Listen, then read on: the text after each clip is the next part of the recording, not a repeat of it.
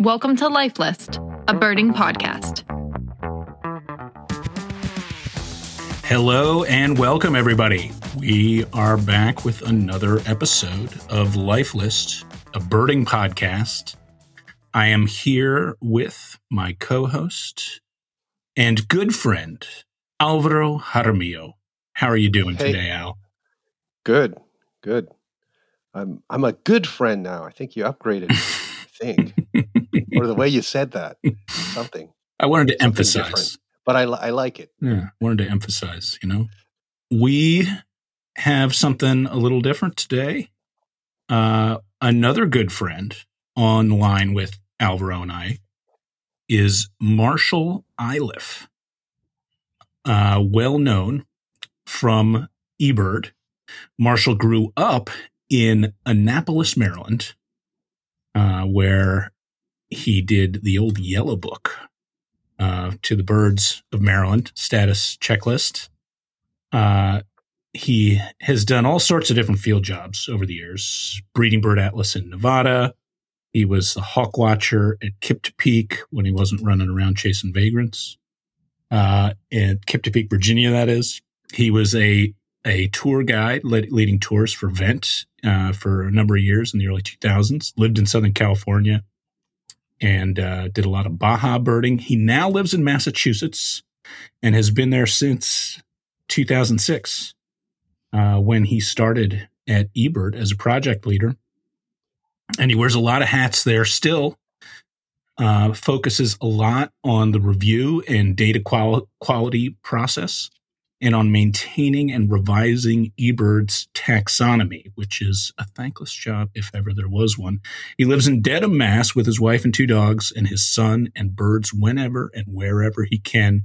Marshall, how are you doing today? I'm doing great. It's uh, great to join you guys. Hearing hearing George's voice, just uh, and seeing his face takes me back to today's birding Maryland and Virginia together. Uh, George's dad was a was a giant in that region, so it was it was really fun to run around with the Armisteds back in the day. And Alvaro, I've seen far too little of you, but this is a great chance to uh, have a cool conversation. Yeah, Looking no, definitely.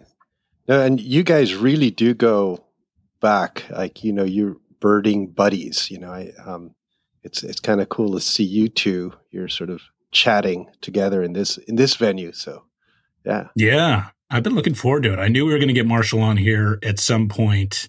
Like when I was a teenager, you know, birding, there was not many other young birders around. And so I, I'd like heard of Marshall for a number of years before uh, we finally actually started to, to do some birding together.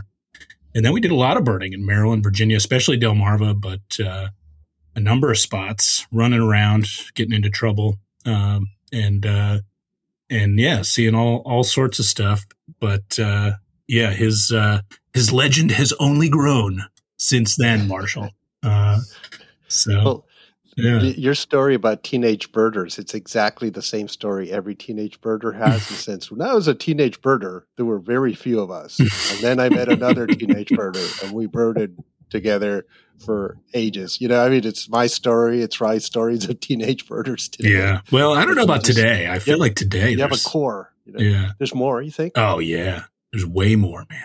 Way more. Or And, maybe, and they're maybe more connected, connected. today. Yeah. Today, Exactly. today they know how to get in touch with each other. Back in the day, I, I like I would read about George, and then we had we were like these ships that passed just like just out of sight of each other repeatedly, to the point where I did, you know, I did your dad's Dorchester County Big Day run Yes. the weekend before you did it, but we never did it together. That's right. Yeah. Um, we went and twitched the Ross's gull at the Back River Sewage Treatment Plant, like slightly out of sync with each other, and never crossed paths. that And I. I mean, it wasn't until I was out of college that we actually sat down and had a conversation. That's right. It's like, oh, Yeah. oh, we should go birding together sometime. Oh yeah, Yeah. what are you doing tomorrow? That's right. Yeah. Yeah. That's it's a cool stories, you know. I mean, uh, the I think um, also teenage birders and maybe back in the day, teenage birders had this um, amazing immediate bond, right, when you met, but also this rivalry, you know, in in in that you're, I think particularly if you're a teenage boy, you're like, I'm going to show him I'm really good at this, you know. Oh no, you know, I'm going to find a good bird before George does or whatever. Which he did pretty routinely, I might add. Right. Yeah. and we, I think that that interplay though, while it it might come from a weird place of sort of teenage land, it does actually make you work yeah. hard. Yeah, to, it kind of uh, pushes you push each other, you know. Push. Yeah. Yeah, uh, so all you teenage birders out there, uh, stop communicating and getting in touch with each other and just go and bird and try to outdo your friends. Key to success. mm, life advice from Alvarado yeah, Yeah, like it. Nice. Well, life advice. That, that's not the podcast you want to hear. Yeah, I don't know. Could be pretty interesting. Could be interesting, but it's not good. yeah. Well, one of the things, Marshall, when I think of you is I think of big days. I think of, uh, I mean, you guys for, for years, um, the Sapsucker, Team Sapsucker always had something cooking, still do, but, um, and I, you know, I remember the record setting big day well. And I, I love that picture of you, like you guys all at like some gas station or something looking exhausted and, and happy all at the same time. And I know that you took a run uh, just what last week um, at the Massachusetts Big Day record. Um, maybe you want to tell folks a little bit about that. And we w- wanted to talk about this crazy Arctic tern thing that's been going on. And I know you bumped into a couple. Um, so yeah, maybe tell us about. your Start with telling us a little bit about your big day, how that went, what that was like, and um, you know, I know you did you do most of the driving because usually Mar- Marshall's hard to get out from behind the wheel when there's a big day going on. He's a good big day driver, but man, you better put your seatbelt on. uh, yeah, it was a it was a heck of a weekend. It's uh it's an opportunity I don't get as often now as a parent. So so I was planning like way ahead to say what day can we do this? Let's let's lock it down. Uh, Jeremiah Trimble's a, a real good friend of mine. Um, also his dad and uh, Liam Waters. So the four of us uh, cooked up this big day plan. We had one day that we could do it. So it was May 15th on Sunday, a day after the global big day, which was unfortunate, but schedules are schedules. So, um, and Jeremiah and I had done what three or four prior prior runs and always kind of got in the 180 to 190 realm. So 200 has been out there as the the goal for Massachusetts Big Day for a while.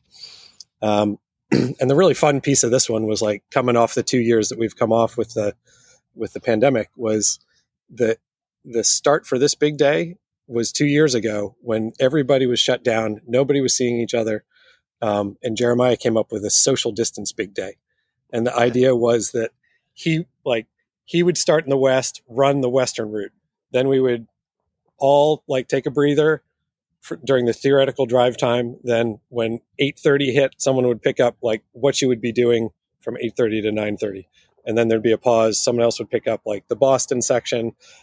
We tried to include lots of people, so we had like lots of friends that were doing little segments in and around Boston, the ones that couldn't travel very far. And then I did this Bristol County section where I, my patch Gooseberry Neck is, and then someone else did Plymouth, and then Cape Cod. So so we did this whole big day like separately, but together as a team. Sort of a segmented big day, huh?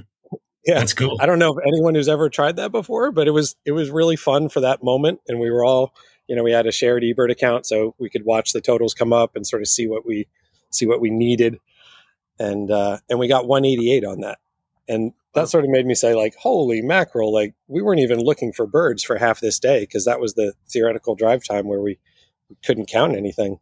So so it got us thinking like, what if we actually run that route that we did and and try for it? So we tried it last year. That um, that trip we uh, to George's point about put your seatbelt on if Marshall's driving, we actually had our participant get sort of so sick um, on that drive that we had to abort the day. Um, we had to abort the day. We had someone else jump in for the rest of it, but it wasn't really an official big day. So this year we tried to try to do a good one. Um, scouted it, scouted it a lot. Um, had a great had a great run. Like we found almost everything we wanted to. The the big variation was we went down on the south coast section that I know really well, and then we finished at Monomoy, Mm. where you have to book a boat in advance, have a captain take you out to this uh, really special part of the state. It's kind of the the peninsula that sticks off the southeasternmost point of Cape Cod. Legendary shorebird spot. Legendary for Um, yeah, it almost would connect to Nantucket, um, but there's a little channel in between. Uh, but yeah, it's a like great vagrant spot, great shorebird spot, um, and is a great spot to see all the seabirds and shorebirds in the distance if you don't have coastal fog. but we were socked in fog, could barely Oh. see your hand in front of your face. So, um, so we ended up with 197. Super Ooh. happy with that total, but it was three fewer than we wanted, and we had basically no migrants on the ground. We missed northern parula of all things, which is wow. doesn't really breed regularly in Massachusetts, so you got to get it as a migrant. But that's an indication of just how poor the migrant day was. Mhm. The only other migrants we had were Cape May and Blackpoll, so we missed Bay Breasted, Tennessee, Wow. all these other things, and then yeah, we had a hard time with the fog, so we ended up missing like at the shorebird epicenter of the East Coast, we missed ruddy turnstone, short-billed dowitcher, and red knot, and those were those are hard ones to take on board for us. But uh, but overall, it was it was a great day. It was proof that like we got the route now that we want to use next year for the for the inevitable 200 run. Nice. Well, I hope you got Carolina Wren because there's one in your backyard right now sounding off. So, yeah. I did, but there's also Parula in my backyard now, and Oh, we did not get that. yeah.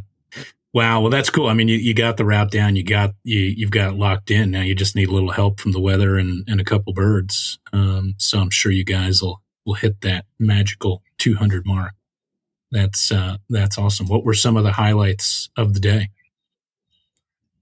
for for me the highlights always come down to I've, I've I've started to think of like big days are sort of the final exam in birding. It's like you got to come, you got to bring your A game, you got to bring all the knowledge you have of you know where birds are likely to occur, what's your probability of being able to to find a bird in a given moment, and then after all this planning, you got to be sharp for 24 hours. So it, it's you know I do a lot of I got a plane flying over, but it I do a lot of birding where I'm sort of with a friend and we're we're talking and you know I'm sort of paying 75% or 80% attention and um, but on a big day it's like 100% so it's it's kind of fun to get out there and call out everything you hear and you know have your friends doing the same thing um, so for me the moments were like driving down the highway at highway speeds saying jeremiah we're about to cross a patch of water i'll look left you look right for bufflehead we got two seconds to spot it. Go. Two pair of bufflehead sitting on the thing. Right there. Not fast enough for anyone else to see it, but he and one other person got the bufflehead at highway speed, no slowing down. Um, same thing, like going out Cape Cod, we missed Broadwing Hawk all day long. Uh, we ran it in my wife's car because she has the sunroof and a little more room. Nice key key And- feature. And the whole time, you know, Liam Waters and I are looking up. He's he's younger, has sharper eyes, so he was the one that was like, "Finally, adult Broadwing right overhead." Um, and this was like the last chance we had for Broadwing hawk, and a real, a pretty high bird that was like a good pick out the out the car Clutch. the car top. Um, clutch. and I guess fund. I guess yeah. I mean, for for me, kind of my favorite my favorite moment of my contribution was right at the end. We'd we'd birded Monomoy. We'd seen all the birds out there. We were coming back into shore. We thought it was too dark for anything, but we'd missed lesser blackback gull, and all the all the gull flocks out there. They were. I know you guys like gulls. They were kind of the wrong kind of gull flock. They were like lots of great blackbacks, one or two herrings. We needed the lots of herrings, one or two great blackbacks type flock. And as we were coming in, there was one flock sitting. It's almost dark. It's fogged in. And we were like, Captain, please, can we stop here? We think this is it. Pulled over, got the scopes out, lesser blackback. There was a tern flock sitting off to the right. I shifted to that. Immature bony sitting in that. So those were our last two birds of daylight. And uh, wow. yeah, it was, a, it was kind of just one of those final, like, last ditch, little bit of birding intuition. Um, we, we got two more on the list that we would have missed. That's that's awesome. I love the concept of the wrong kind of gull flock as well. Alvaro's that's probably setting his mind like, man, that's where you're going to get the kelp gull. That's where you're going to get the kelp gull, Marshall. Come on, man, dial it in. No, There's there's the wrong kind of sh- shearwater flock too. I mean, we get that here where um um you know if it's if it's all sooties sometimes be thousands and thousands of sooties, but don't look for anything weird in the sooties other than maybe Manx shearwater. But if you've got a big flock of pinkfoots, that's where the weirdos are. I, I, I don't know how that happens, why it happens, but you can see this kind of thing play out over and over again. I remember Vancouver birders used to say the good the good songbird vagrants are always with um, bush tit flocks, you know. And I'm like, hmm, I'm not sure I ever saw that exactly. I wasn't living there enough time, but um, you definitely, you know, uh, you'll find um, Lucy's warblers, you know, vagrants with bush tit flocks. And would you be thinking of bush tit flocks as something, you know, to look at really? If you're a Westerner, you just tend to think of, oh, look where all the Townsend's warblers are, or look wherever. But there are these flocking mechanisms that we don't quite understand exactly what they are, but you just see the patterns. And there's some flocks and some gull flocks, some shearwater flocks, some whatever flocks that are just really good for drawing in something unusual or or or not unusual like in the in terms of lesser blackback it's just a standard kind of pattern you know they they'd rather hang out with herring gulls than black you know great blackbacks and it's kind of an interesting thing to expand on. Yeah, you know, makes me think of the of the blackbird winter blackbird flocks around here in the Mid Atlantic. It's like you can uh-huh. you can get like a pure flock of common grackles, and like you see this group in the distance, you think, oh, this is going to be you know this is going to be good. There's going to be yellow headed in there. There's going to be you know something something good. Then you get there, it's just pure common grackles, and those flocks very often just that's not what you're looking for. You know, you want the mixed flocks. Um, same same kind of idea. Yeah, yeah, no, it's uh, the right kind of flock. Yeah, that's the name of uh, Marshall's next book. there you go. Right kind of flock. Mm-hmm. Nice. So, but Marshall, did you guys get like this Arctic tern thing was crazy, right? Like that, like uh, if I'm, I'm, sure a lot of folks know that this massive I don't even know what you'd call it, an Arctic tern event happened. You profiled it really well in your eBird list from from uh, from your patch there, Gooseberry Neck. If uh, folks are looking for a good synopsis, um, people out west have no idea what you're talking about. Yeah, that's what I'm figuring. and even in the middle of the country too. You know? Explain more. Yeah. yeah. So yeah, Marshall, set that up for folks. Like, what happened with this Arctic tern thing? Yeah, so I'll I'll go through like my week and day of Arctic tern thing because um, because there's some setup to it. Um, so you know it's early May. We're waiting for like southerly winds that are going to bring you know warblers and tanagers and things up here. And instead, what we got in early May was this like persistent northeasterly flow. You know, sort of cold. Um, here in New England, it was it was actually sunny, but blowing pretty hard out of the northeast. But like not the right kind of winds to to give good seabirds up here. Um, there was a nor'easter uh, 15 years ago before I moved to the state that was like the right kind. It blew for days and it grounded or pushed ashore all these phalaropes and Arctic terns. This system was not that for New England, but it was that for the mid Atlantic. And so this was like a detached low pressure system, basically sitting off Virginia and North Carolina and like screaming 40 mile an hour plus uh, northeast winds and bad weather. Um, that was basically just angling from way east of Cape Cod all the way to Cape May. Um, so a few of us were texting back and forth, like, do we think, what do we think is going to happen with this storm? Will there be phalaropes? Maybe some roseate terns displaced? Is it too early or not for an Arctic tern event to, to happen? Um, and as the as the system went on for a few days, a few Arctic terns started to be seen by like the really sharp sea watchers in Cape May. But honestly, most people that are birding then are sort of still in warbler mode. There's not a lot of people looking at the coast. The weather was poor on the coast, so we didn't really know what was happening. Later in the week, um, some Virginians who were really hot to get Virgi- you know Arctic tern in Virginia found a couple, and then um, there was a report of like 30 to 50 Arctic terns sitting on the beach at Chincoteague. Yes, which was like okay, yeah. okay, like something. This is really serious. Different. Yeah, something really different is happening if that's the case. Um, and so on a, about Thursday, the weather, the, the wind slacked off. Like the system sort of moved out. Um, we were back to like good passerine migration on Thursday. Everyone was like, "Oh, finally, warblers are here!" You know, all the birders are excited about that. I, because I'm doing this big day, had planned to take to take Friday off, so I had to drop my son at preschool, and then I get sort of a late start and go down and start scouting. Um, you know, scouting for like white-eyed vireo territories and things we want on the big day for my section of the route.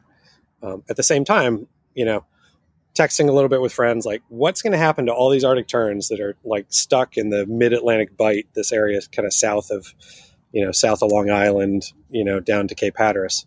There's there's way more Arctic terns down there. We think. What are they going to do now? Because ordinarily they'd be way to the east. Some of them would be doing an overland flight. Some of them probably flying up to the Maritimes to breed. Um, so you know, I'm like an hour into my scouting, and the the Western Massachusetts text group pops up. Got two terns on a lake here. We think they're common. Haven't ruled out Arctic yet. And I just stopped what I was doing. I was like, "Be ready. These are Arctic terns. Probably, you know, there's way more Arctic terns in the system. Like, do not dismiss this." I immediately called the people who reported it and said, "Ed Newmuth, make sure you look at that tern because I think it might be an Arctic." And within a few minutes, like they texted back a picture. Yeah, it's an Arctic tern. At the same time, there was like news of an Arctic tern in Northwest Connecticut. And I'm still like, okay, cool. There's an Arctic tern thing happening. But I didn't really like snap into action. I was still like in big day mindset. Got to find another white eyed vireo. and I was driving to like my next spot to check. And Nick Bonomo, I guess, saw saw my texting and called and was like, there are 27 Arctic terns in a single flock in northern Connecticut now. Wow. And I said, all right, this is something crazy's happening.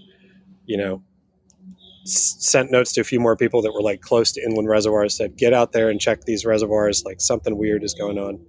And the thing that was strange was the weather was nice. It was like generally sunny, sort of calm weather. And usually when, when tern fallouts happen in this part of the world, it's like a supercell thunderstorm system or like a hurricane. That, right. They got to get they got to get knocked down from up high, or they got to get pushed in. Right.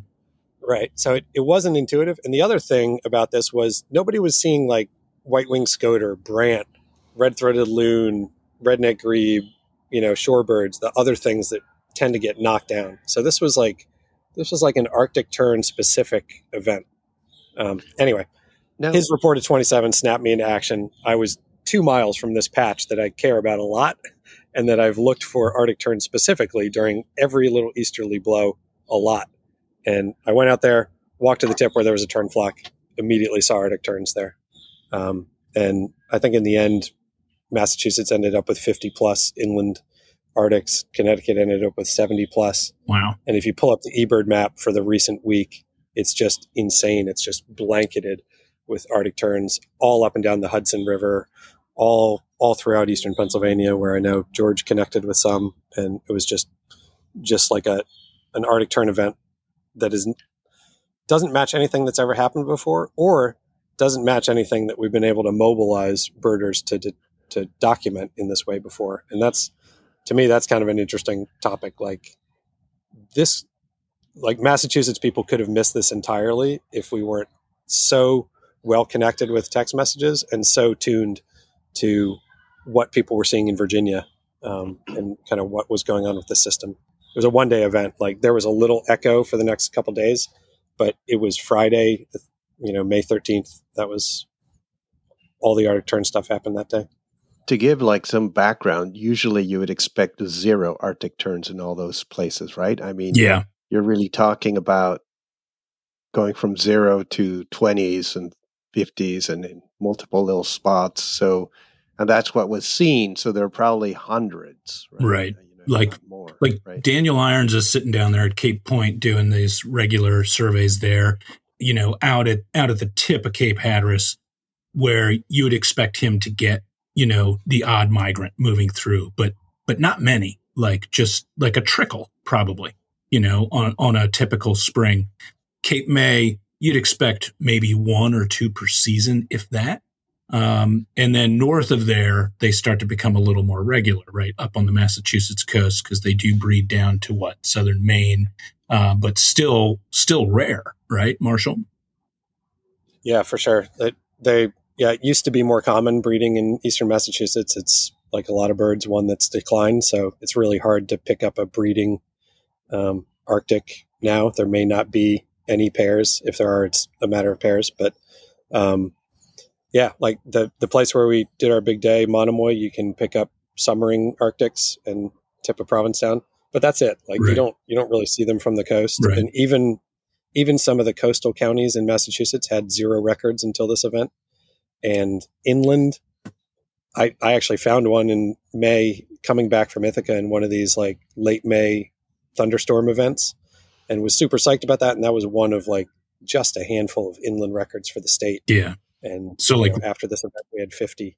So like rare along the coast, inland, really rare, super like, rare, really rare. And, you know, here we were and, and, and actually the, the, you know, Friday, you know, people were not clued into this here in Philly, um, and Eastern Pennsylvania as much there was, I think, one, the one at Marsh Creek was found.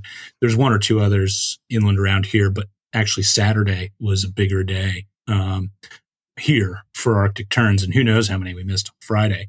But um, but yeah, there was one pre. To my knowledge, there's one just you know little microcosm here, Philadelphia. I think there was one previous record with Hurricane Irene in 2011, and I don't know how many were seen uh, last weekend, Saturday, Sunday. Most were on Saturday, but there were even a couple on Sunday.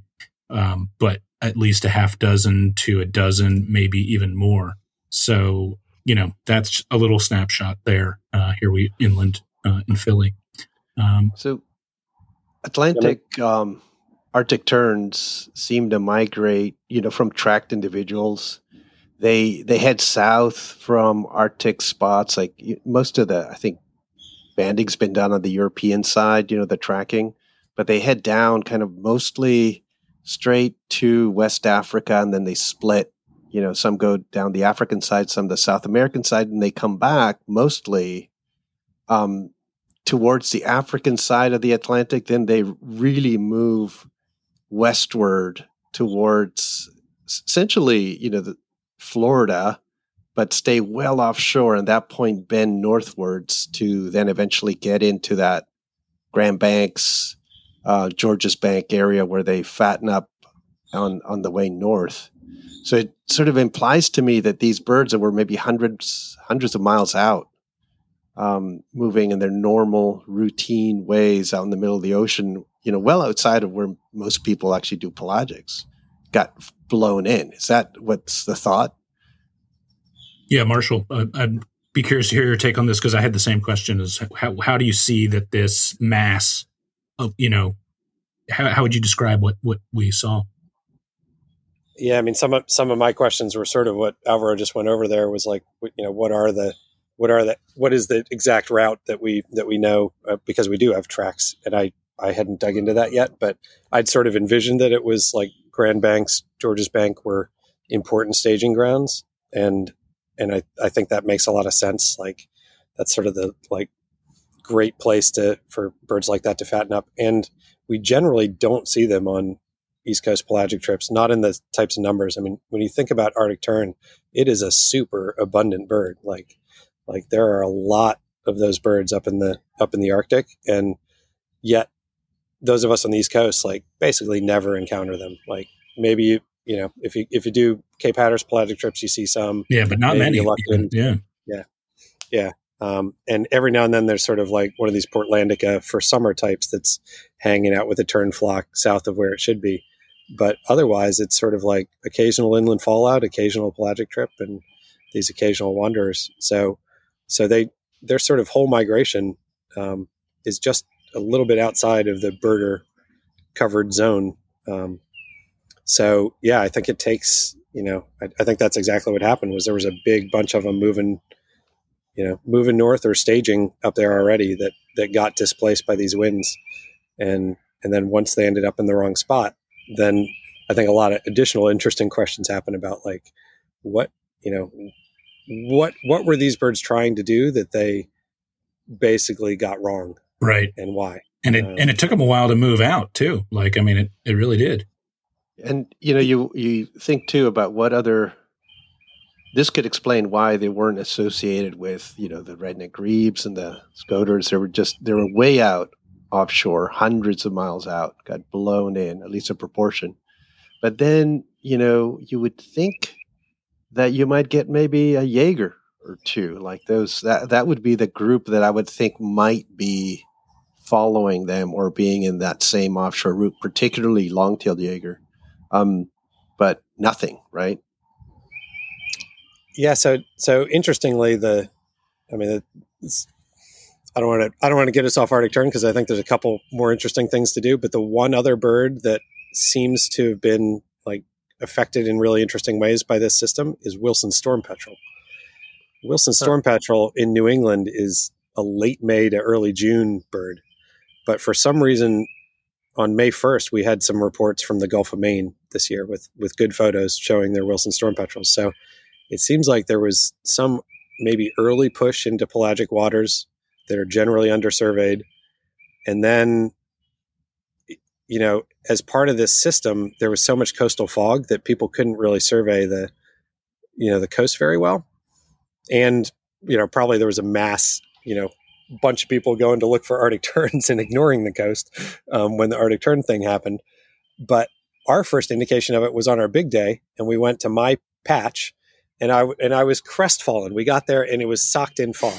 and this spot is like it's a it's a sand spit that basically sits out sticks out into the into the ocean. And so we were there for all these ocean birds to to try to get the flock of scoters that sits well offshore and the the purple sandpipers that are on the distant rocks and the great cormorant that sits on a you know pile of rocks that's like a mile offshore. Planned. yeah, so we got there and I was like, "Oh planned. man, we might miss everything." And so I was like, start listening for Black Scoter to sing, start listening for Roseate Tern to call, and we'll walk out there and do what we can. and we walked out, and, and, the, the fog lifted just enough. So we got red throated loon, we got all three scoters. There was a long tailed duck that I thought we had no chance at that happened to be close to shore. So I was like, okay, this is all coming together pretty well. We still missed the great cormorant and the purple sandpiper. But in the middle of trying to spot all these things, Liam Waters looks back behind us, really close to shore, and says, Oh my God, it's a storm petrel. And I said, I probably said out loud, "Oh my God, it's a Leach's!" Because it had to be a Leach's because it's mid May, and there was this these winds in the system that probably pushed pelagic Leach's close to shore. But we looked at it, and it was a Wilson's just pitter pattering along right next to shore. It was a Wilson storm petrel, which I've seen there a few times in July when kind of these seabird events happen, but never in May. And so that was really weird. But we were psyched, like major bonus bird. We got Wilson storm petrel. Then we went to Monomoy, and you got to take a boat out across an inland bay to get to the tip of Monomoy. And while we're doing that, storm petrels are flushing the whole way. Hmm. so there were all these Wilson storm petrels like close to shore in this event too.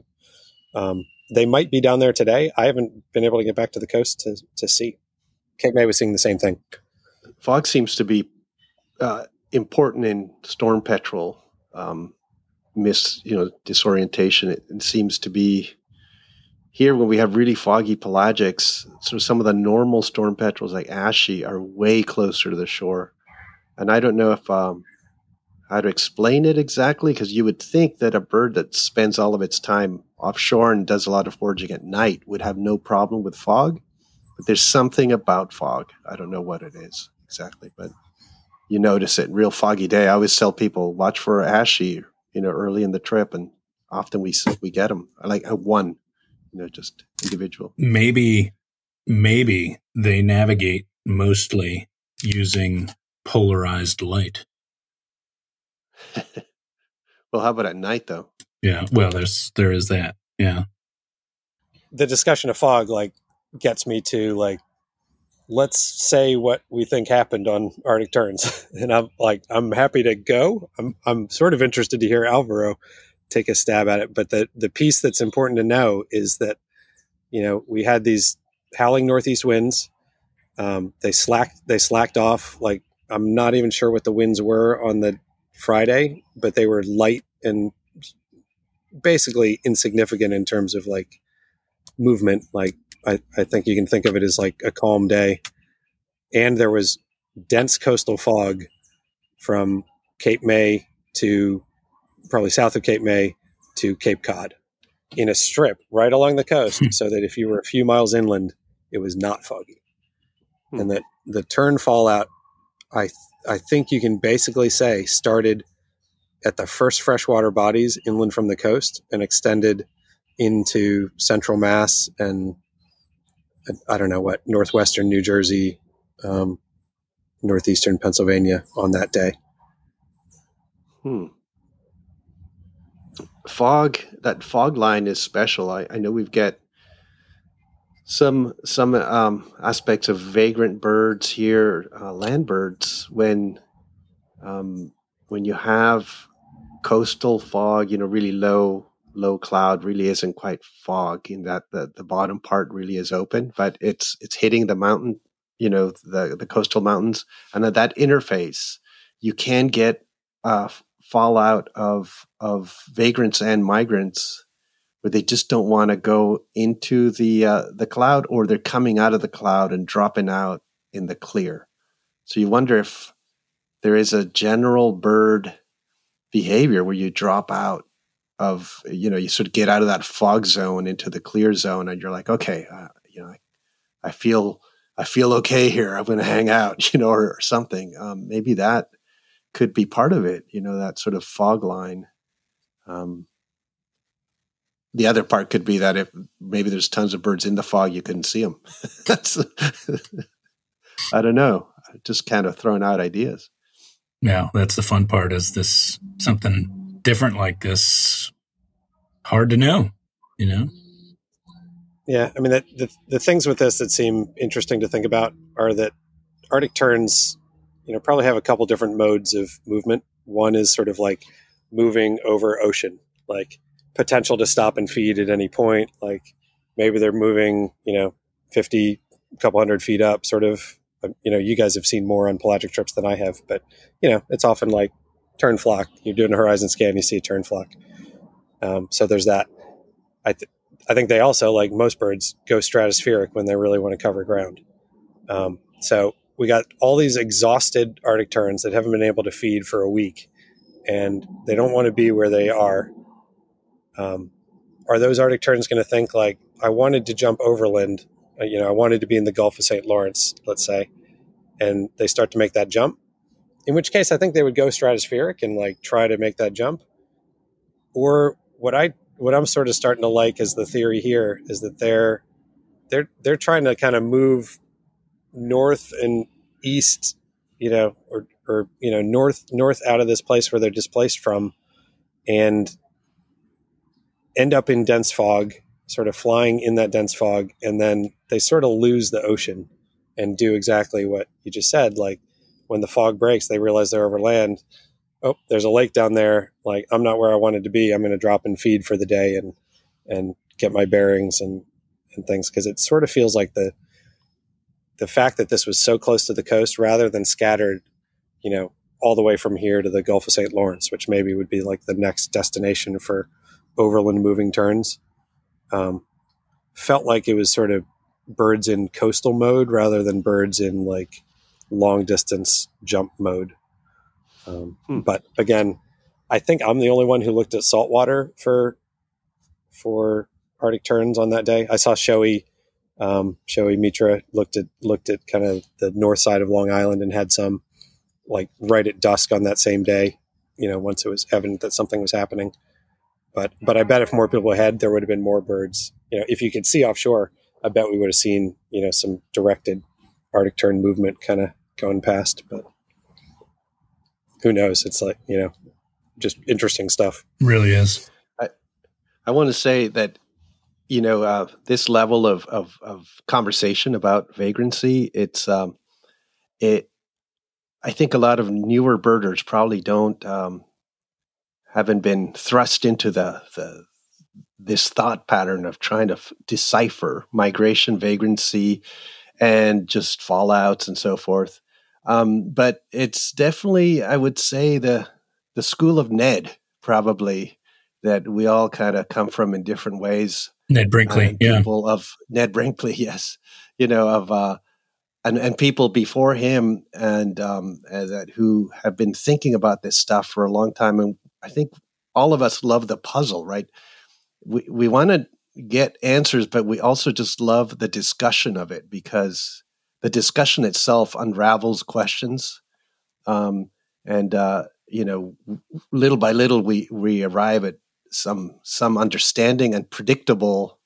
Some things become more predictable, which uh, means that we're on the right track here and there.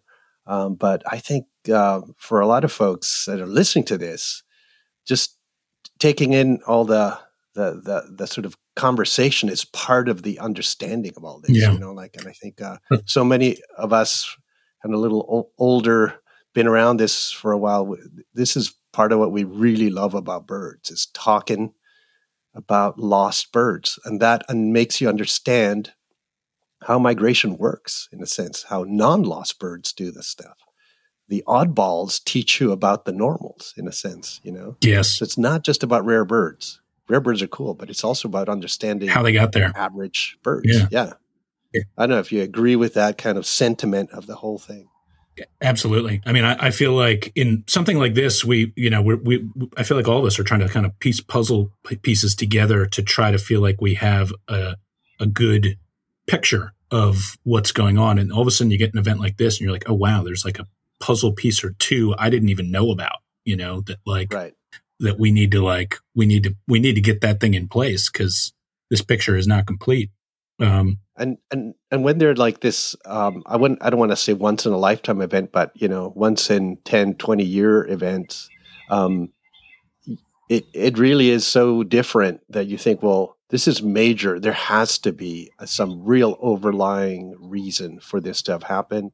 I, it kind of reminds me of that that one year where the bristle-thighed curlew mm-hmm showed up on the west coast and they were in multiple places and and there was later and you know um, an analysis of how that worked great article yeah i forget who wrote that but it was a great article in north american birds that i think ned was the yeah. editor for yeah so it's uh, these these special events are are actually in particular really good about teaching you something about you know arctic terns which are common birds yet we still don't know exactly what they do yeah. yeah, these migration champions. We know they're champions of migration, but we still, yeah, yeah it's a lot to learn. Steve oh. Feldstein, that was the um, Feldstein. Um, yeah, the the person who wrote that article on the on the curlews, Steve.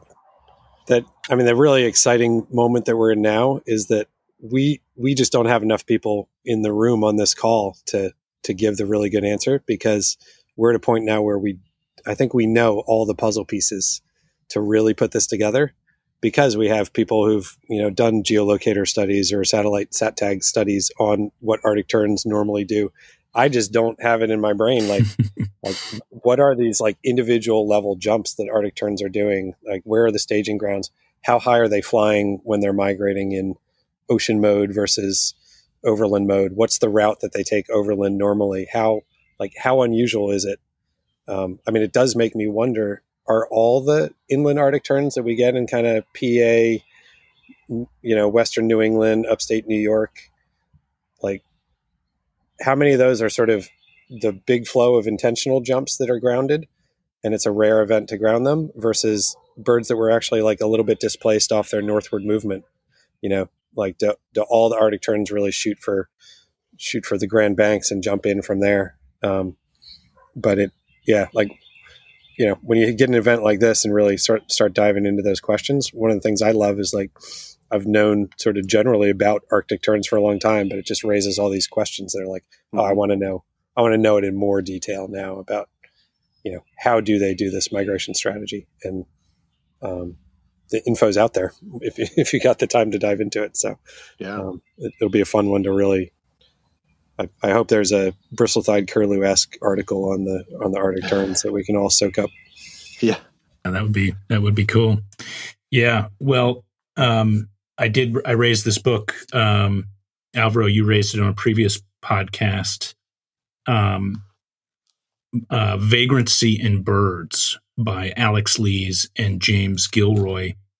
We thought uh, with Marshall here today that this would be a great um, time to to look at what is really an awesome new contribution to um, to our understanding of birds. And like you were saying, Al, rare birds are awesome, but it's what they can teach you um, and, and what they tell us about what their species normally does that yeah. is really valuable. Uh, it, it, as exciting as they are to see, you know, someplace they should never be, you know, yeah. uh, it, it's there, there's there's so much they can teach us, and this is something that Marshall has spent a lot of time on, and and uh, and that and you know, like as a as a just random example, I opened up the book, and this is like a, a Princeton is, uh, I guess, they're the folks that publish it here in in U.S. and Canada, right? Princeton University Press. I've opened it up, and there's an Antarctic prion, which is a kind of seabird from the, you know, far south. Prions are really cold water, far south things. But in, in Chile, for example, when you get a vagrant prion in the north or near tropical areas, it's the broad-billed prion, which is really, really, really unusual. Like they all show up at closer to the equator than the average prion. So these are vagrants. They're often sick or they're dead or whatever. And you think, well, hold on. Why? First, it was like, this is wrong. That shouldn't be up there that far north. And then you think, well, hold on. Maybe this these vagrants are teaching us about what those birds actually are doing. And they're perhaps way further north, only the broadbills, not, you know, the Antarctics and others. And and uh, they're out there in such small numbers, densities that you're not going to see them on a pelagic trip. But these beached or sick individuals may be telling us about how that species is different from the others, right? So one one way to sort of say is like, oh yeah, we got a rare bird. B is maybe that is telling us about their actual natural biology that we had no way of knowing other than by looking at the vagrancy records. And I think that's one of the things I love about rare birds is just random stuff like that, right? I mean, and it goes all the way back to when people first realize, oh, okay, these fork-tailed flycatchers are flying the wrong direction. That's why they're winding up in northeastern U.S. and Canada. At the time, they should be in Argentina, but you know that's the and that's kind of the classic uh, example that a lot of folks look yeah. at, and if if people um, you know kind of want to sink their teeth in here. And Marshall, would you say? I mean, both of you guys, is this the first book ever on vagrancy? Like as a book? As far as I know, I mean, there's the rare birds uh, books that have covered some of the mechanisms, but none that I know of. Marshall, maybe you know of another publication that really is devoted to vagrancy.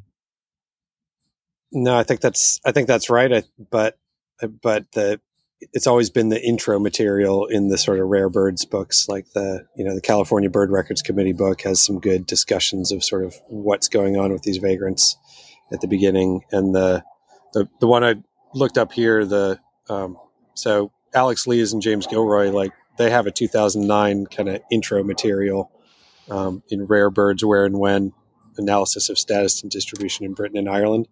And for me, that's been like one of the gold standards for sort of going through some of the some of the mechanisms that that actually drive vagrancy. Um, so these guys have been thinking about it for a really long time.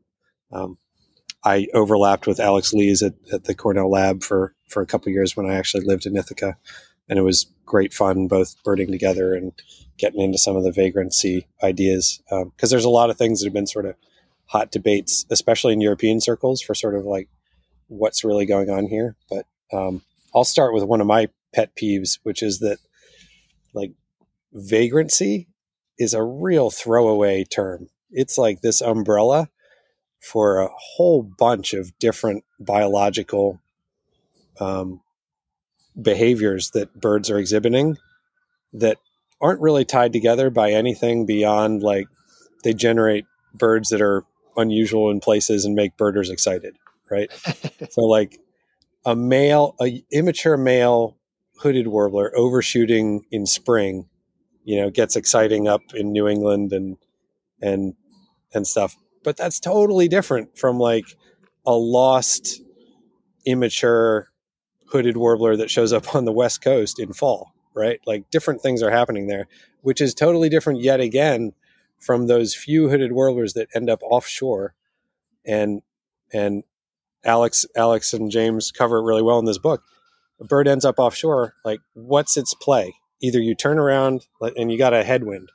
You turn around and you fly into the headwind and spend a lot of energy, and maybe you make it back to shore, or you try to like ride the wind, kind of navigate with the headwind and try to get back to land somehow, or you just say, "I'm going to fly with a tailwind and cover as much ground as I can and try to get to land." Hope for the best. I'm I am really in trouble now, and that that last strategy that's probably what gets warblers to England or the Azores, um, and hooded warblers end up there. So, to me, like you can't have an intelligent discussion of vagrancy as one thing.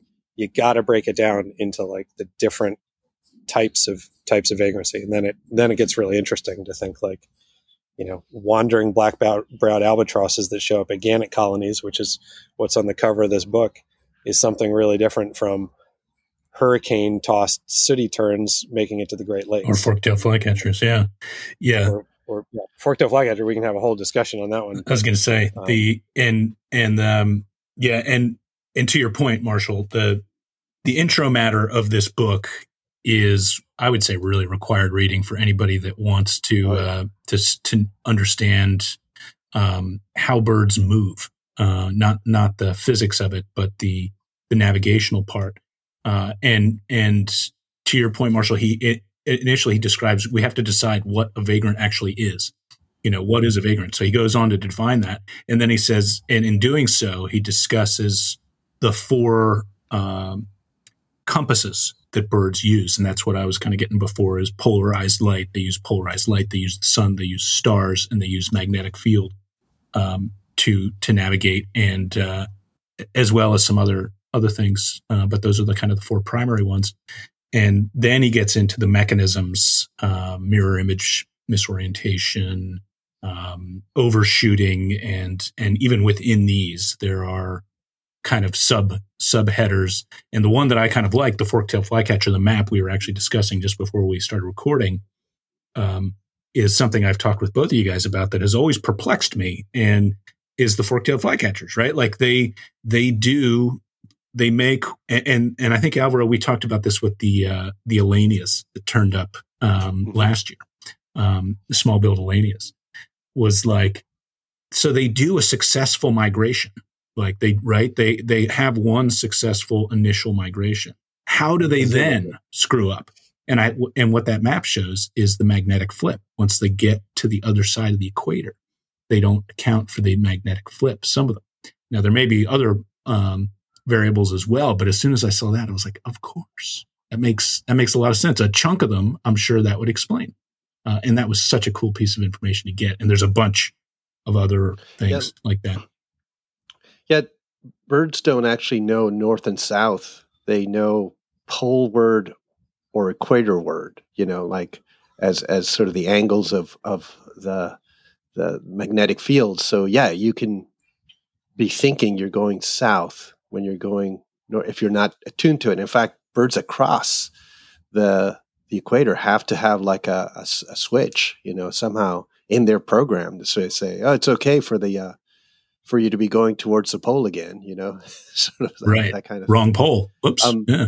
yeah, and and there's there's there's evidence that some of you know there are some forktail flycatchers that go the wrong way in their first migration and wind up in Tierra del Fuego as well. You know, so there's a that's a different vagrancy, and that bird may never get to North America, of course, but then from Argentina, let's say, flies to Venezuela, winters over there, then it does the wrong migration, that second migration.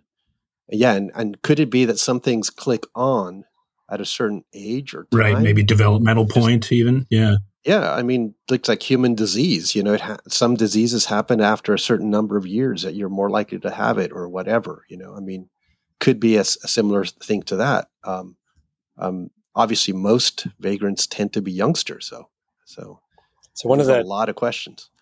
Yeah, I mean, one of the fun things with forktail flycatcher that the um, you know, again, like this ocean of new information that we're all swimming in right now gives us is you know we have we have tracks for individual forktail flycatchers now, and I don't think it's really this like northward to Venezuela, back south type thing. It it seems like it's more kind of northward to northwestern, um, like Amazonia for a little bit, and then up into Venezuela where there are these big kind of concentrations in the Llanos and stuff like near the coast, and then a southward movement. And so that you sort of end up with, I think, three sort of moments where Froto flycatchers could make mistakes that could bring them to North America. And the first is sort of the overshoot scenario. And and that's why I think a lot of the spring records end up concentrated on kind of the western Gulf Coast. Um, you know, they're sort of taking the straight line to, um, you know, eastern Peru, southeastern Colombia, and overshooting. And then you have these birds that you know are sort of moving from there to Venezuela, and there's a there's a chance to kind of overshoot that and get caught offshore. And then there's another chance when they're sort of like should should be doing that jump now down from Venezuela to Argentina, where they go the wrong way, and that's and that's like our September October peak um, on the East Coast.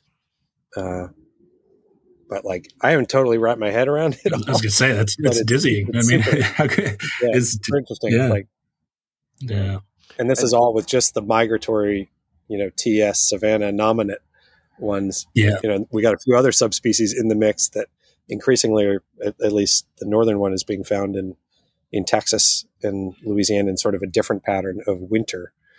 You know, kind of winter winter birds that are happening. And those are the northern um, I think sort of it's always always in northern hemisphere. Isn't there a Farallon's record for the northern one as well? I think there's like a I think there's like a specimen or something. I can't I can't remember. Maybe I'm getting that wrong, but we we talked about this whole thing um, of fork-tailed flycatcher is a really obvious bird. You know, it sits out in the open. It's got a huge long tail. It's black. And Although that one that just turned up in um, Illinois was about as kind of fugly yeah. as they get. That one was yeah. that one was not not the best. But no offense, Illinois bird. But the, yeah, it's like they're like, hey, that was my life. um, but but the thing is that um, there are a lot of other migratory small birds in in Aust- the austral system in South America, like the small-billed Elaenias, you know, the Chilean white-crested Elaenia. There's, you know, a, a bunch others that are probably being um, overlooked. Crypto vagrants um, we've talked about before. Crypto vagrants yeah. and even swift vermilion flycatchers, right. believe it or yeah. not. You know, sort of the, uh, the the migratory vermilion flycatcher from the south. It could, it could be showing up and nobody would ever know. Tropical kingbirds, you know, keyed into it. Yeah. yeah, yeah. It's sort of there's a lot of other stuff that might be less, um, you know, not on people's radars. Um, swallows and so forth. You know, etc. Yeah. One of the one of the chapters I haven't actually looked at yet that I look forward to checking out is the penguins, because um, people don't think about them as vagrants, but of course, you know if you if you start looking at um, wildlife books, natural history books, and for, for, the Southern Ocean, you do there's incredible numbers of uh, vagrant penguins. But then you start looking at these Humboldt penguin records up in Alaska and so forth. I hope uh, I hope he gets into and talks about those a bit. I haven't actually looked at that. I know how talked a little bit about that in his Rare Birds book. Um, but uh, I, I, I'm firmly on the side of those are many or some are natural. That's what I think they got to be, right? But I think it just it's know, another case where this just blows people's minds too much that they can't accept right. that as a possibility. And you know what to me what what part of what sells it is people sort of usually say with these southern seabirds well you know you got to go through the doldrums or whatever it's really tough there's no food there's no wind. But if you're a penguin you just carry a huge amount of fat with you um, you can you can move great distances yeah. without without having to feed. Um, that's what they do. And uh, you could easily get even a, a magellanic penguin um, moving north and they're migratory too so that you know they they naturally move, you know, thousands of at least hundreds, if not you know, low thousand kilometers every year. So um, why not? I'm I'm I'm on I'm on the penguin team penguin. Yeah, man, I'm yeah. with you. I'm right there with you. I'm, I'm you know I'll, I'll be your wingman anytime. You know. wingman, a little short wingman. Yeah, little little little Top Gun wing. reference there for those that are excited about the Maverick movie coming out. Yeah.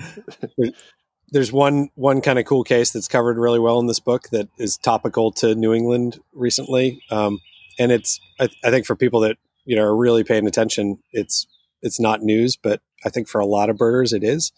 So you know, pheasants and grouse are something you basically expect there to be no vagrancy in these birds. Right. They this should, this should be one of those far. chapters like the todies where there's a single sentence that just says they don't move and that's it. right. Yeah, but right. it's not. And there's a bunch there's a bunch of those families in here, yeah. but the, the the pheasants and grouse are a really interesting one because we have a few of these parts of the family that are super migratory, and so like the Coturnix quail group is one in in kind of the old world, but in the new world it's ptarmigans, and uh, you know just just three weeks ago, the hot bird news in Massachusetts was, you know, someone someone spotted a ptarmigan walking on the side of the road and put it in eBird, and immediately there were all these people saying like, is you know, escapee or yeah, is this an escapee right. out of a cage? Right. And it was just like, no, these things move a ton and there's all these records of like flocks of a hundred flying out in the middle of the Bering Sea yeah. and landing on on the water. Yeah, like remember, um, there's that one where they have them. There's actually ptarmigan sitting on the water out there. It's crazy.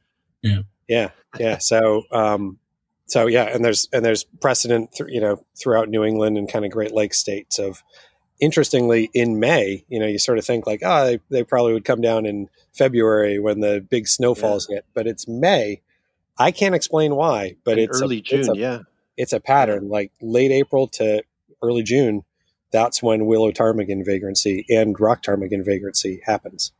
Um, so, and and it, as it turned out, there may have been three different willow ptarmigans, all pure white, in Massachusetts within the, within a same one week window in April. Um, but huh. a lot of it's kind of like breaking news on Facebook that like there's a lot of details to still be tracked down. Yeah. Wow. Wow. No, it's vagrancy is is is incredible, and you know, really recommend this book. I, I wish it had more maps. You know, in terms of um, trying to instead of just describing patterns of movement, just you know, show us the pattern of movement. Um, but um, there's a lot of good photos. I was going to say for the visually inclined, there's a lot of eye candy photos. You guys even have photos in there. You know, you guys. I saw b- both of you guys have photos. Alvaro's got the rusty back monjita from uh, from Chile that I, was I was like I was like wow that's so cool. And I was like oh that's Alvaro's photo. And then I saw Marshall from your Attu cruise. There's the uh, red breasted nuthatch sitting on Dave Wolf's shoulder there. Pretty cool. Super super blurry as as most of my photos are but I, I, that one was like a, a, a brief moment where it sat right on his shoulder and he sort of looked down at it. Um, yeah so that was I'll, kind of a fun one. I'll also mention that you know, Rufous tailed robin. Anytime you see oh, photos oh, of that thing, it's a hermit thrush. You, like, you know, yeah, it's like most people would say, "Oh, that's funny looking little hermit thrush." Whatever, move on. Yeah. You know, but so, yeah. So everybody focus on Rufous tailed robin. Yeah, really. learn that bird because you might find it one. I was I was there for the first North American one on St. Paul, and it was it was. I mean, luckily it was at St. Paul, so people looked at it on St. Paul Island. But yeah, elsewhere they could easily just yeah yeah, they're kind of short tailed, but otherwise the coloration's pretty. Well, the photo that they have of a rufous tailed robin in this book is, I would say, especially hermit thrush like. I was like, right. this really is. But uh, yeah, one of the ones I liked actually was um, a couple examples um, were was the there's a dipper record from Attu. Um, now, like imagine like going to Attu and like you know, looking for, you know, you know, I don't know, f- fallouts or rustic buntings and, you know, pine buntings and every, you know, whatever else, cuckoos, cuculus cuckoos. And all of a sudden you got a dipper rolling around in one of the, the valleys there. I mean, that would be, you know, as vagrants go, I think that would really, that would really knock my socks off. And one of the other things it talks about, and this was a bird that I've uh, individual record that I've spoken with you guys both at some length about, and I believe Marshall, you and I actually disagreed about on uh, to some extent, was the black-backed oriole. Um, the end essay of the book kind of talks about where the study of vagrancy is going and um, and what it means for birders and uh, the, the economic impact even that rare birds can have on a particular region. They discussed how over a two month period, uh, over a quarter million dollars was infused to this little community in Pennsylvania where this black-backed oriole was. Um, and that was one. Actually, you and I went and saw that, didn't we? We saw it. I think the very first day. You, me, and Tom Johnson, Holly Merker, I think all went together, if I remember right. Um, first day Was were you there? Was that not you? Okay, it was somebody else then. Yeah, I know it was me, Tom, Holly, somebody else. I can't remember. I thought it was you. But uh, I I did see it. I came down and uh, we were doing a family thing, and the bird was close. So Holly and I went and saw it, and then you and I sat in the hotel lobby and had a fierce oh, that's right. over, Yeah. over that over the whether it was wild or not. Yes. Um, And as I recall, yeah, I mean, I'll, both Massachusetts and Connecticut records committees voted it down before the Pennsylvania committee saved the day and uh, and uh, and voted it uh, as as a as a wild pig. it's a it's a real interesting case. The one the one just line I'll get in here is that um, one of my main projects now at eBird is that we're we're trying to account for for exotic exotic birds, escapee birds, and in the, in the process of in the process of this, we're sort of going back through all the data that's been submitted and looking at like what are the just outlandish escapees that have been you know have turned up all over the world? And what are the crazy places that birds have been introduced? Like Diuca finch on Easter Island like that, Oh, was kind of a, a mind blower for me like oh wow like why why would people take that that bird out there and have a population of those out there um, well, but a lot of things from the mainland were introduced over there, and some most of them actually just didn't survive, but the Diuca finch did. that one did sort of funny. Yeah. So that, but there are some wild things that, I mean, maybe George is going to tell us that the long-tailed mockingbird from Seattle also was a natural vagrant. we'll, see. We'll see if he takes the bait. But it, but there, you know, there's a lot of people that keep a lot of birds all over the place, Yeah. and it it makes it it makes interpretation of these bird Difficult. vagrancy patterns pretty challenging. And and to me, the red flag is when there's something that doesn't really fit into other other patterns. So I was a I was a skeptic on raptors for a long time, but like I yield. Like any raptor can move almost anywhere. You mean like the red the the redback t- buzzard from Colorado, kind of as an example, or or just yeah, like I mean that like that's a Yeah, really variable, one. Variable variable hawk, hawk yeah. now. Variable yeah. hawk. Sorry, yeah, like- I'm using old names. Old Yeah. names. right did those things move up but you know great black hawk in texas and then maine like that's hard to argue we got short-tailed hawks wandering around the great lakes zone-tailed hawks you know doing circuits all over the place Yeah, Steller sea eagle um, right. so like raptors just like we gotta get, hand it to them if they if they want to become a vagrant they just start Sort of like hummingbirds or orioles, Marshall Orioles too. And- yeah and maybe that's maybe that's true for orioles but That's what Ned uh, used to say: is Orioles are the new hummingbirds. Orioles are the new hummingbirds. You know, um, um, just to, to put this in, you know, when we eventually end this episode, I want you guys to all, Which we will do, folks. We all, promise. thr- all, all three of us to come up with the one bird they would dream of finding locally in their patch, one of their patches as a vagrant. got a good one, I think. what it would be and and just you know it doesn't have to be reasons for it or any logic just kind of almost like the the one you sort of dream of. hmm Huh? I like that. I like that. That's good. That's good. Um, you know, we are we are getting deep into it here. Um, I there was one other topic I wanted to wade into a little bit here, unless there's Whoa. is yeah, is there unless there's any vagrancy stuff that you guys feel like you need to get out before we kind of move on. Oh my God! I mean, I that know, it's never ending, ask right? us more about vagrancy because it just won't end. you know, we'll we'll keep on talking about. Get know. the book, folks. Highly recommended. Princeton Press always does good work, and this is a fine, fine example. Um, yeah, um, there was, you know, the good people at eBird, Marshall, put out a uh, a message to eBird reviewers recently.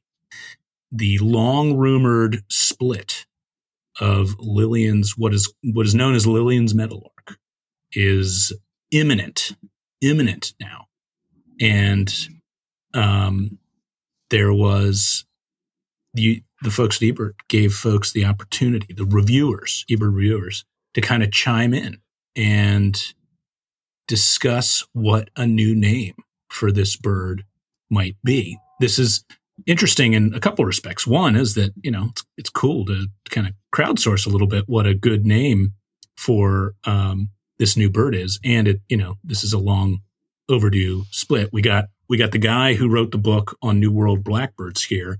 We get the guy who is deeply involved in updating the taxonomy at eBird. So I figured we we gotta we gotta touch on this, guys. And of there's a bunch of names that were offered up. Um, maybe I'll just read a couple here for folks that have haven't heard about this that were offered up as potential names uh, for the the meadowlark. Um, there was white-tailed, there was white-cheeked, West Mexican, pale-sided, pale-cheeked, high desert, golden-breasted, desert grassland, Mexican, just desert meadowlark was an option.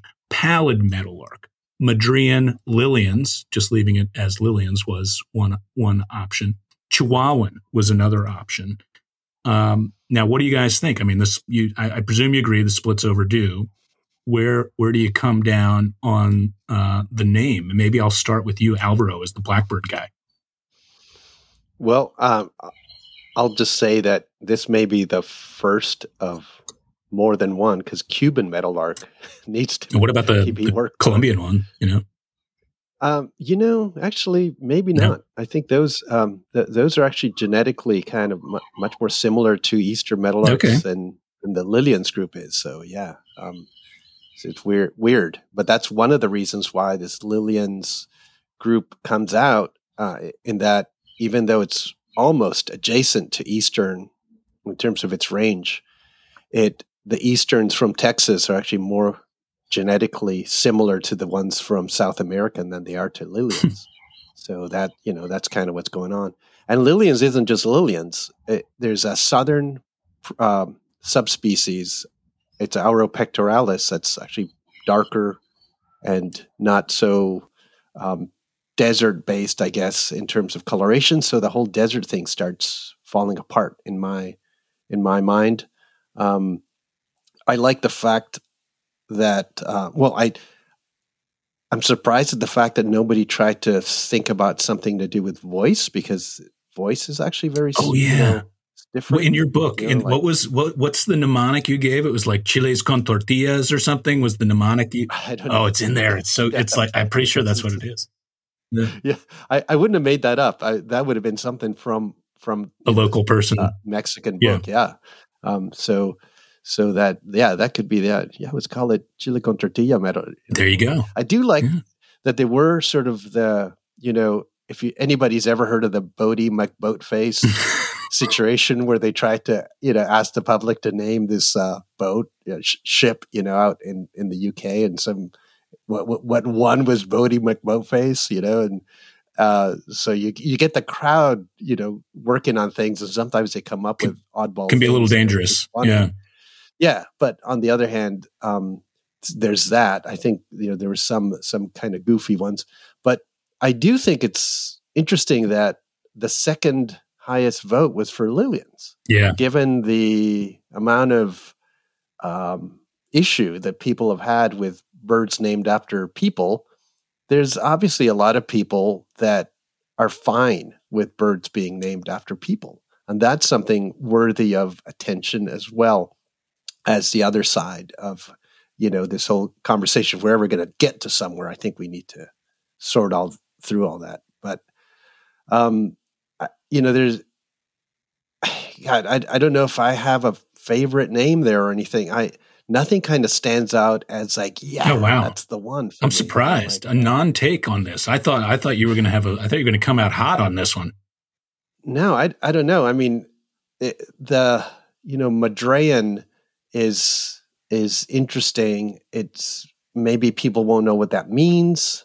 Um, maybe that's good. Uh, there's lizards, you know, with the the word Madrean already on it, and other other things that sort of give you this biogeographical. Um, but I don't know. I, referring like to, to this, maybe Marshall. referring to the Sierra Madre yeah. for for uh, yeah. Sierra Madre Occidental for folks that don't yeah. know Madrean. Yeah, Marshall, where are you at? Madrean.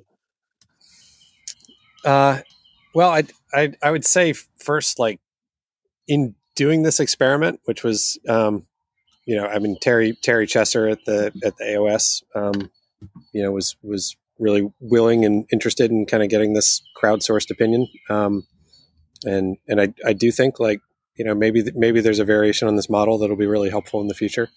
Um, so so I like that.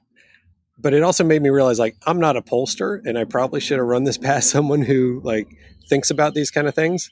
Because um, to your point about the you know kind of uh, Lillian's popularity in this poll, 23 people had as their top top choice, but that was out of 125 responses. So it's like that's a lot of responses. You know, 20 percent put it as their top. So yeah, like there's a lot there's a lot of people, but I, I think you know the if if if you think of it as like a Lillian's or not Lillian's, um, right? You know, the vast majority wanted something else. We're looking for we're looking for something else. Yeah, it is a pretty um, name. Like Lillian itself, I think is a pretty name. Like I can understand yeah, why people yeah. like it, and, and also like there's the familiarity. It's like, well, I like it. I don't want to change it, you know.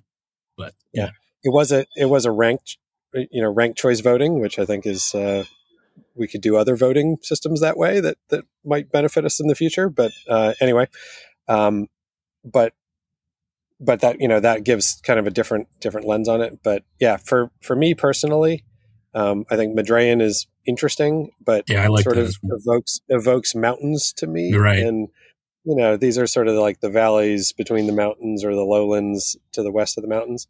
So for me, it's I've I've been partial to Chihuahuan the whole time. I um I think there it's very rare that you have a non-island endemic that has like a really good geographical descriptor.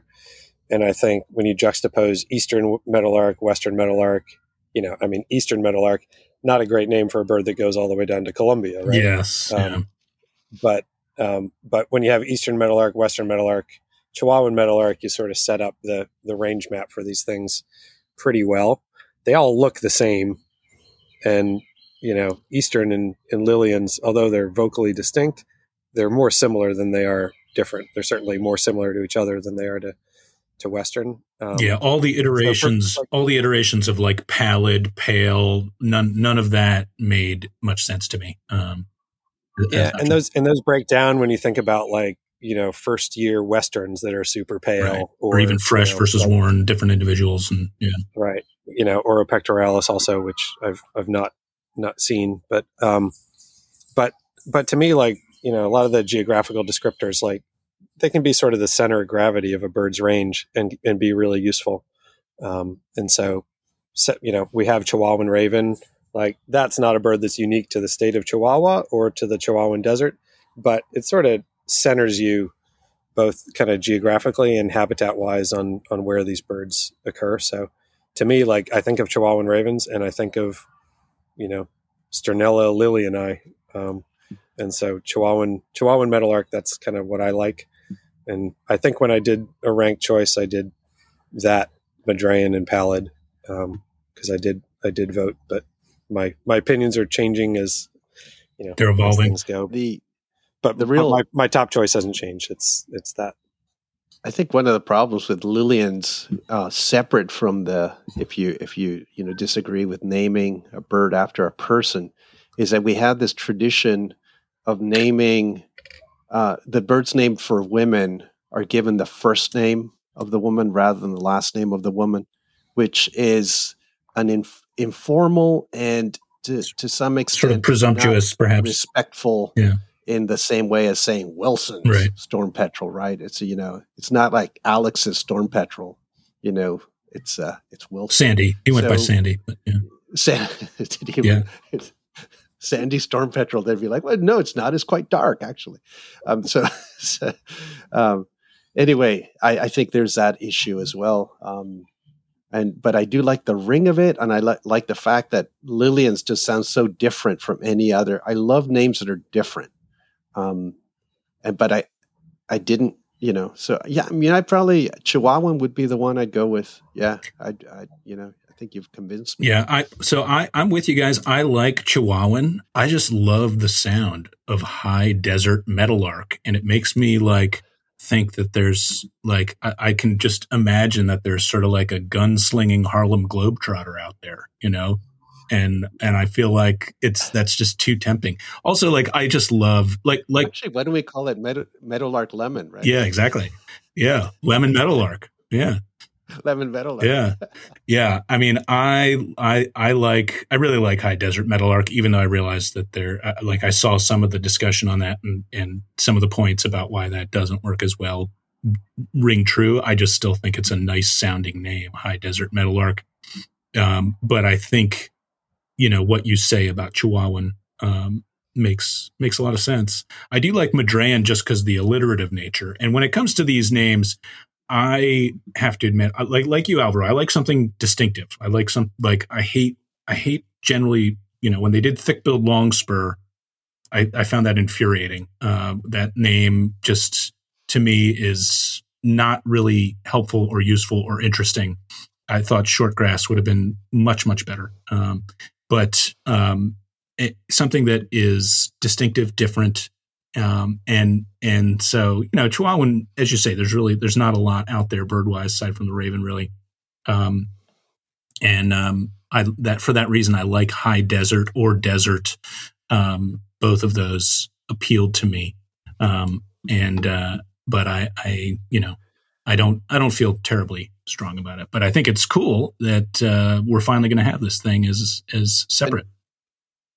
I think you know if you actually broaden it out to the other all the other meadowlarks in South America and so forth, you know, then um, this is a very U.S. Uh, Canada centric set of votes. In some respects, I saw some people saying Southwest right. meadowlark was only southwestern right. relative to the U.S. Really. Yeah, that one didn't make any sense. Um, yeah. And you know, I, I, I think if you were going to call something desert meadowlark, maybe Peruvian meadowlark would be really the desert meadowlark. I don't know. I mean, um, and uh, you know, there is a pampas meadowlark. Pampas meaning grassland, flat grassland area. Yeah, I've gotten to see that but, thing um, actually. Yeah. You know, you you could sort of, you know, whatever the local name for a grassland is in in that part of Mexico might be another thing but maybe it'll be well we call this a pampa so you know it could be the same word you know for all i know or or a llano you know a llano or a loica loica meadowlark so.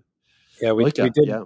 we did float it to uh, some of our mexican partners for for ideas and and one that came up was like altiplano meadowlark hmm.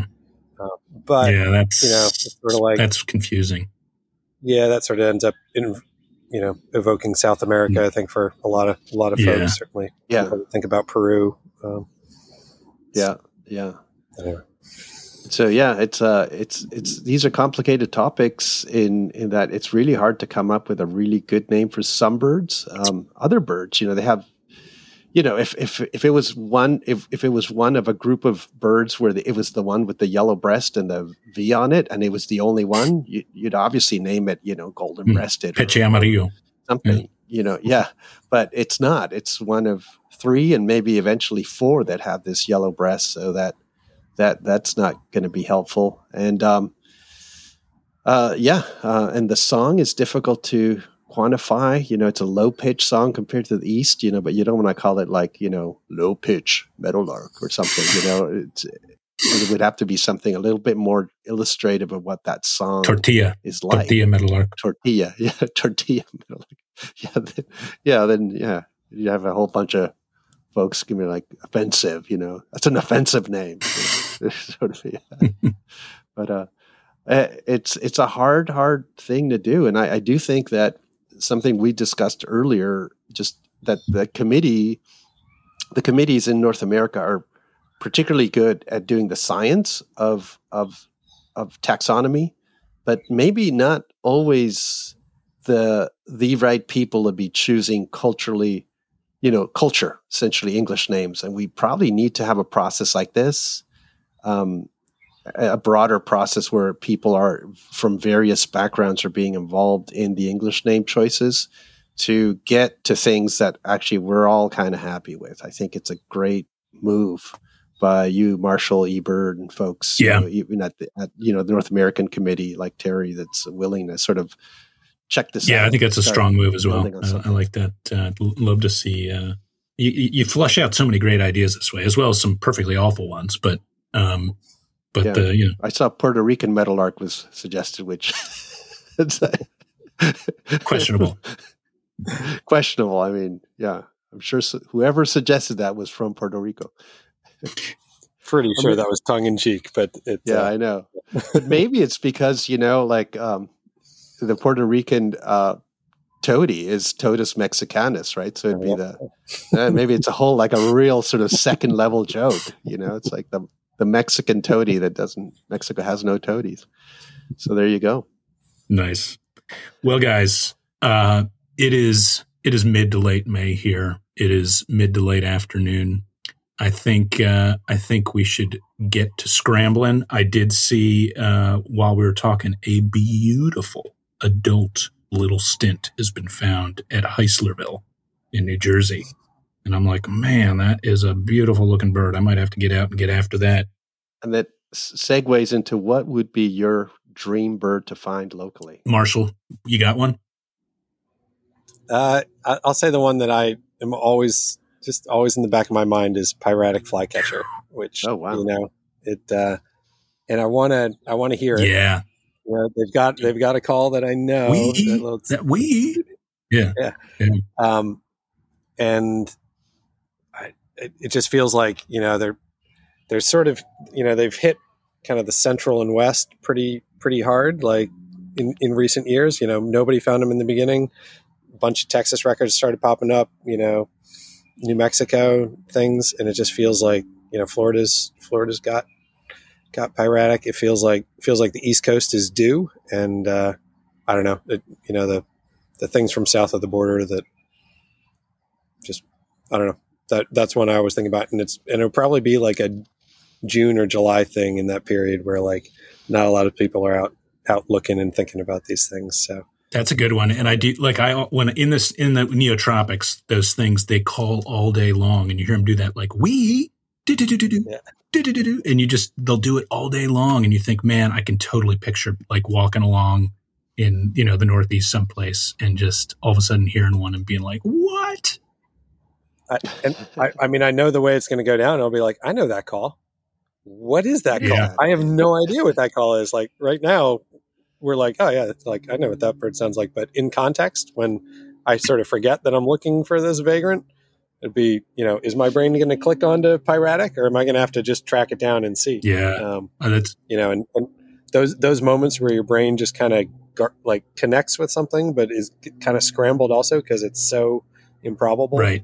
Like So out of the best- context. Yeah, yeah, best moments that I've only had a couple times in birding, but I you just love them. So um, I don't know. yeah, that's a good one. Yeah. predict, predict that one. Yeah, I think for for me, um, the the the genus Turdus has a couple birds that I've never actually seen um, that turn up in the Northeast as vagrants, really rare. And where I live right now, I can picture, can just picture these evening flights of robins we get, especially in winter. I can just picture seeing a tortoise with white wing linings that is actually a fieldfare and not an American Mm. robin. And I've that's a bird I've never seen anywhere. And if I could ever find one around here in Philly, um, that'd be pretty Field pretty awesome. That would be cool. Siberian thrush would be cool too, but field. Would, Well, you know, yeah, man, it's less, little less, less likely likely, where yeah. you live. Yeah, I I always think of like going to bird, you know, sort of a more open spot with, you know, maybe one of the golf courses around here with with some pine trees and stuff and some lawn, and seeing this ovenbird kind of thing with my eyes, and they look at it and go, "Oh my gosh, that's an olive back pipit." Mm, That's the one that it's it's just weird looking. It moves like an oven bird. It's um a vagrant that's shown up all over the world, you know, in the northern hemisphere, including this part of the world. But it would be the one that I'm like, finally, or something, or just like it. It was possible, but probably unlikely in my lifetime. Yet it could, mhm. You're primed for it. and it's a cool bird. Yeah, so I like that. You know, and it's easy to identify. I mean, pipits are generally hard to identify, but it acts and Yeah, flies up into trees for totally starters. different- That's yeah, pretty pretty yeah. bizarre. pretty bizarre. Mm. And yeah, that's that's the one I think. Nice. Very good, fellas. Well, we're at 90 minutes here. We got to wrap up. thanks everybody for listening today. And yeah, we'll be back soon. Alvaro, Marshall, thanks guys. Thanks a Yeah, lot. bye bye.